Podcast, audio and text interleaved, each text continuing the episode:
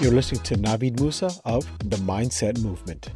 Good afternoon, good agents. I am Navid Musa and I am the host of Mr. Save a Home, aka Becoming an Agent Tour. I hope everyone is doing well out there. And yes, I am home once again because I'm told to stay home. And that's okay. There's nothing wrong with taking direction from the powers that be out there for us every so often. It is for our safety. So, again, we are in PA. We are at a stay at home state and we are going to follow those rules until they say, get your ass out there and get to working again. So, let's go into time management and time blocking. You know me, I just like to get down to business ASAP. With everything taking place with COVID 19, aka coronavirus, what the team over here at, at the Musa team, what we're doing at the Save Home team rather, what we're doing is trying to find new ways of just increasing our productivity in today's world and what may be very, maybe the foreseeable world going forward. So, time management or time blocking kind of go hand in hand, in, uh, to, in my opinion. So, one of the things I like to do with time management is block out time for myself. Yes, it sounds selfish, right? You, how dare you do something for yourself? You're not here for you, you're here for everybody else. But you can't give the best version of you unless you give the best version to yourself, right? So the first thing I like to do personally is meditate. Now I know, I know, I get it, how that sounds. You sit there with your legs crossed and your hands in this, you know, like you're like you're pinching the air and you're humming. No, that's not what I do. Nothing against that. If it works, it works. I can give two craps what you do as long as you do it. So keep that in mind first and foremost. So having to take time for yourself, not to reflect on your work, not to reflect what you did and what you didn't do, just to reflect on the quietness around you, just to reflect in a room, somewhere that you call your sanctuary.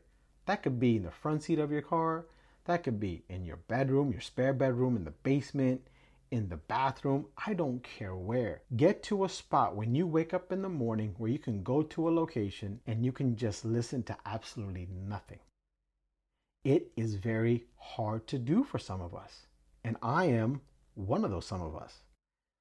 When you sit there and your mind is always on 100 miles per hour or, or more, when you get the chance to sit down, it becomes hard when you're going to time blocking, you want to commit to time management and time blocking, you need to accept certain things. One of them is you may not have the perfect time block management system from day one. That's okay. You know, like they say, Rome wasn't created in a day. Well, neither was your meditation schedule, neither was your time or day schedule. It's not going to be created one day. It needs to evolve. It should evolve, but you want some kind of certainty in there. You want something that says, hey, all right, right now, what I'm going to do is do me. I'm going to take the time for myself and just sit here, shut my mouth, shut my eyes, and if I can, shut my brain off just to breathe. And again, don't don't expect perfection the minute you sit down on the very first day. Understand it's going to take some time for you to start doing this, but you need to start writing it down. So when I time block personally, when I first started time blocking, I got a good old fashioned pen and paper out and I wrote down 8 o'clock this, 9 o'clock this, 10 o'clock this. And I did that and I wrote in there 8 o'clock, wake up, 9 o'clock, eat breakfast, 10 o'clock, make phone calls. And as I'm doing that, I would literally do it from starting at 8 was my first journal entry, if you will, and I will go to 5 o'clock. So my work day was 8 to 5, but that included me waking up at 8 o'clock.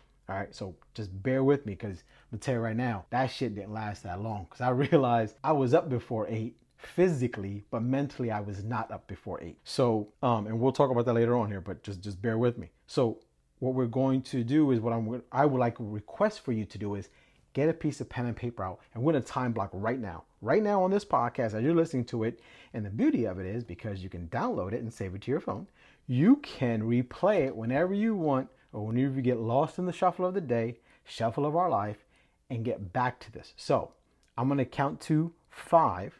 And in that five second count time, I want you to grab something to write with and something to write on. Ready? Go. One, two, three, four, five.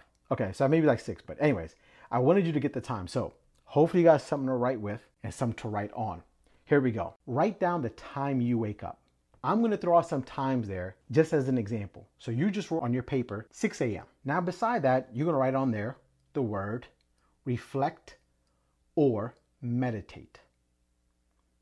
The next thing you're going to write down is 30 minutes increase of that time. So we wrote 6 a.m. We're not going to write 6:30 a.m. 6:30 is going to be stretching.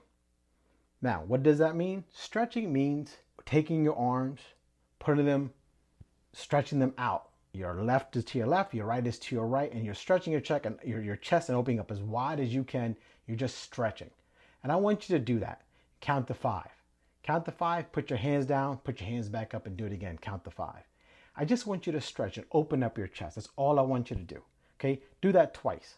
And then you're to take your hands and go back, your head rather, and take your neck and go back and forward, back and forward. You're to do that from 6:30 to 6:40. For 10 minutes, I want you just to stretch. Take a deep breath and stuff like that. Now, my next entry, my recommendation is 7 o'clock. Now, from 6 to 6, 4, 6.30 to 6.40, you stretched. You have a 20 minute gap there. That 20 minute gap is to do whatever you want to go do you want to check something, you want to just go sit down, you, you want to scratch your ass, I don't care. You get 20 minutes for yourself outside of this of this list here. All right, so seven o'clock is the next entry. Seven o'clock, I want you to write down something that helps you get the day started. That could be breakfast, right? That could be maybe checking on your emails.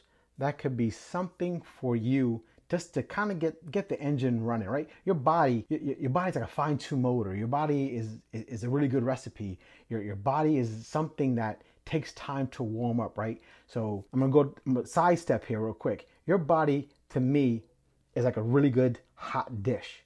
You have to preheat the oven first, right? You gotta set it to 350 at first, set it to that temperature, and then when it gets there and it beeps, then you put the ingredients in that you spent all day getting together, right? Well, that's what we're doing here. We are preheating yourself to so when you hit that door and when you hit at nine o'clock or whatever, eight o'clock, and you're just hammering it and hammering and hammering on the day, you're ready to go. You are on fire and you're ready to go. Okay, so we got six o'clock, we got six thirty, we got seven o'clock, and now we have eight o'clock. At eight o'clock, what we're gonna do is we're going to take a shower.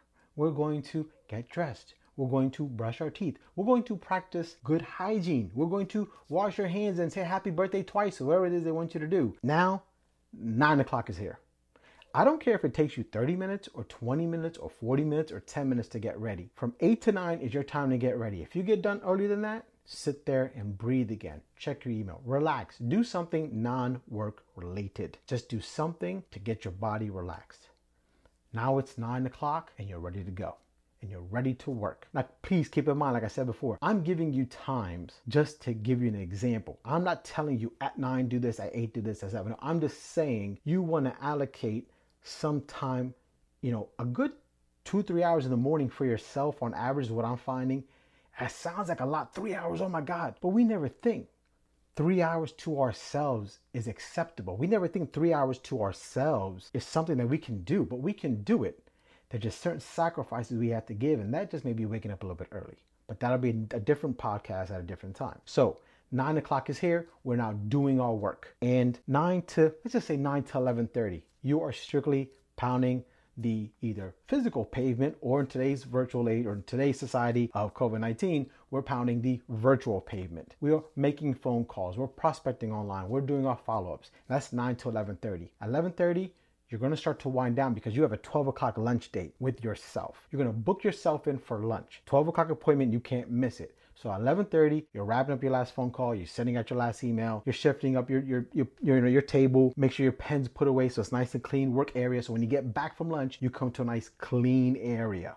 And we'll talk about that why that's important. So 11:30 is here. You're out to you send your last email off to your client saying the contract's approved because you are going to write a contract today, by the way, and it's going to get approved. And that contract's been sent off and approved. And 11:30 is here, and you're now going to get your lunch ready because you have a 12 o'clock appointment with yourself.